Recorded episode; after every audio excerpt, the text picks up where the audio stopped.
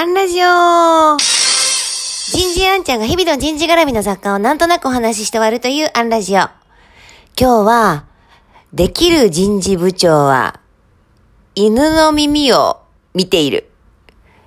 こんなテーマでお話ししてみようと思います。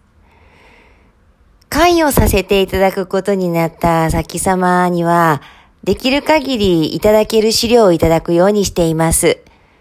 会社案内や、就業規則はもちろん、中期経営計画財務諸表、もしくは人事諸制度の資料。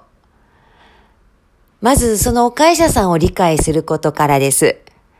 いいなと思うのは、そんなご依頼をしたら、じゃあぜひこれもお貸ししますのでご覧になってください。なんて、写真を出してくれる会社。その会社の歴史を知ること。点ではなくて線や面で会社さんを見ることができます。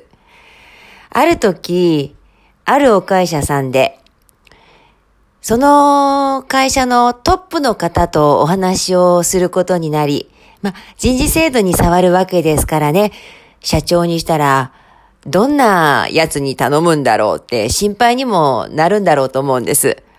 あ、もう喜んでと。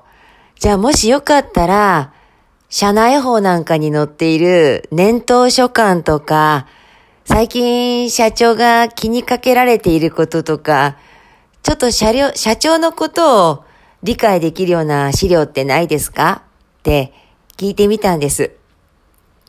そうしたら、その会社の人事トップが用意してくれたのは、結構な量のコピー。これ何のコピーですか？って聞いたら、あ、最近社長が読まれた本の中でも犬の耳のページをコピーしておきました。犬の耳？あ、はい。うちの社長は本を読んでいいなと思ったページに付箋をつけたり蛍光ペンを引いたりするんじゃなくて本の右上とか左上をちょっと折り返すんですよね。毒や、それを犬の耳って言うらしいんです。ですから、ああ、社長はこのページの何かが気になったんだなって、読まれた本は、会社の共有の本棚に返されるので、一応社長が耳を折ったページはチェックさせていただいて、一体何を考えてらっしゃるんだろう、何を悩んでらっしゃるんだろう、何に向かっていこうとしてらっしゃるんだろうと？いうことを理解するようにはしてるんです。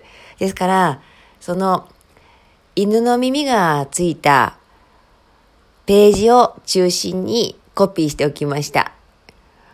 ああ、なるほど。あるある。本の角ってマークすることありますね。へえ、すごい助かります。ありがとうございます。なんていうやりとり。決してトップに迎合するわけではなく、ただ、トップが興味がある読んだ本のページを見ることからトップを理解しようとする。そんな人事トップがいる会社。ものすごい番頭さんだなと思ってお話をお聞きしてました。今日はここまで。次回もお楽しみに。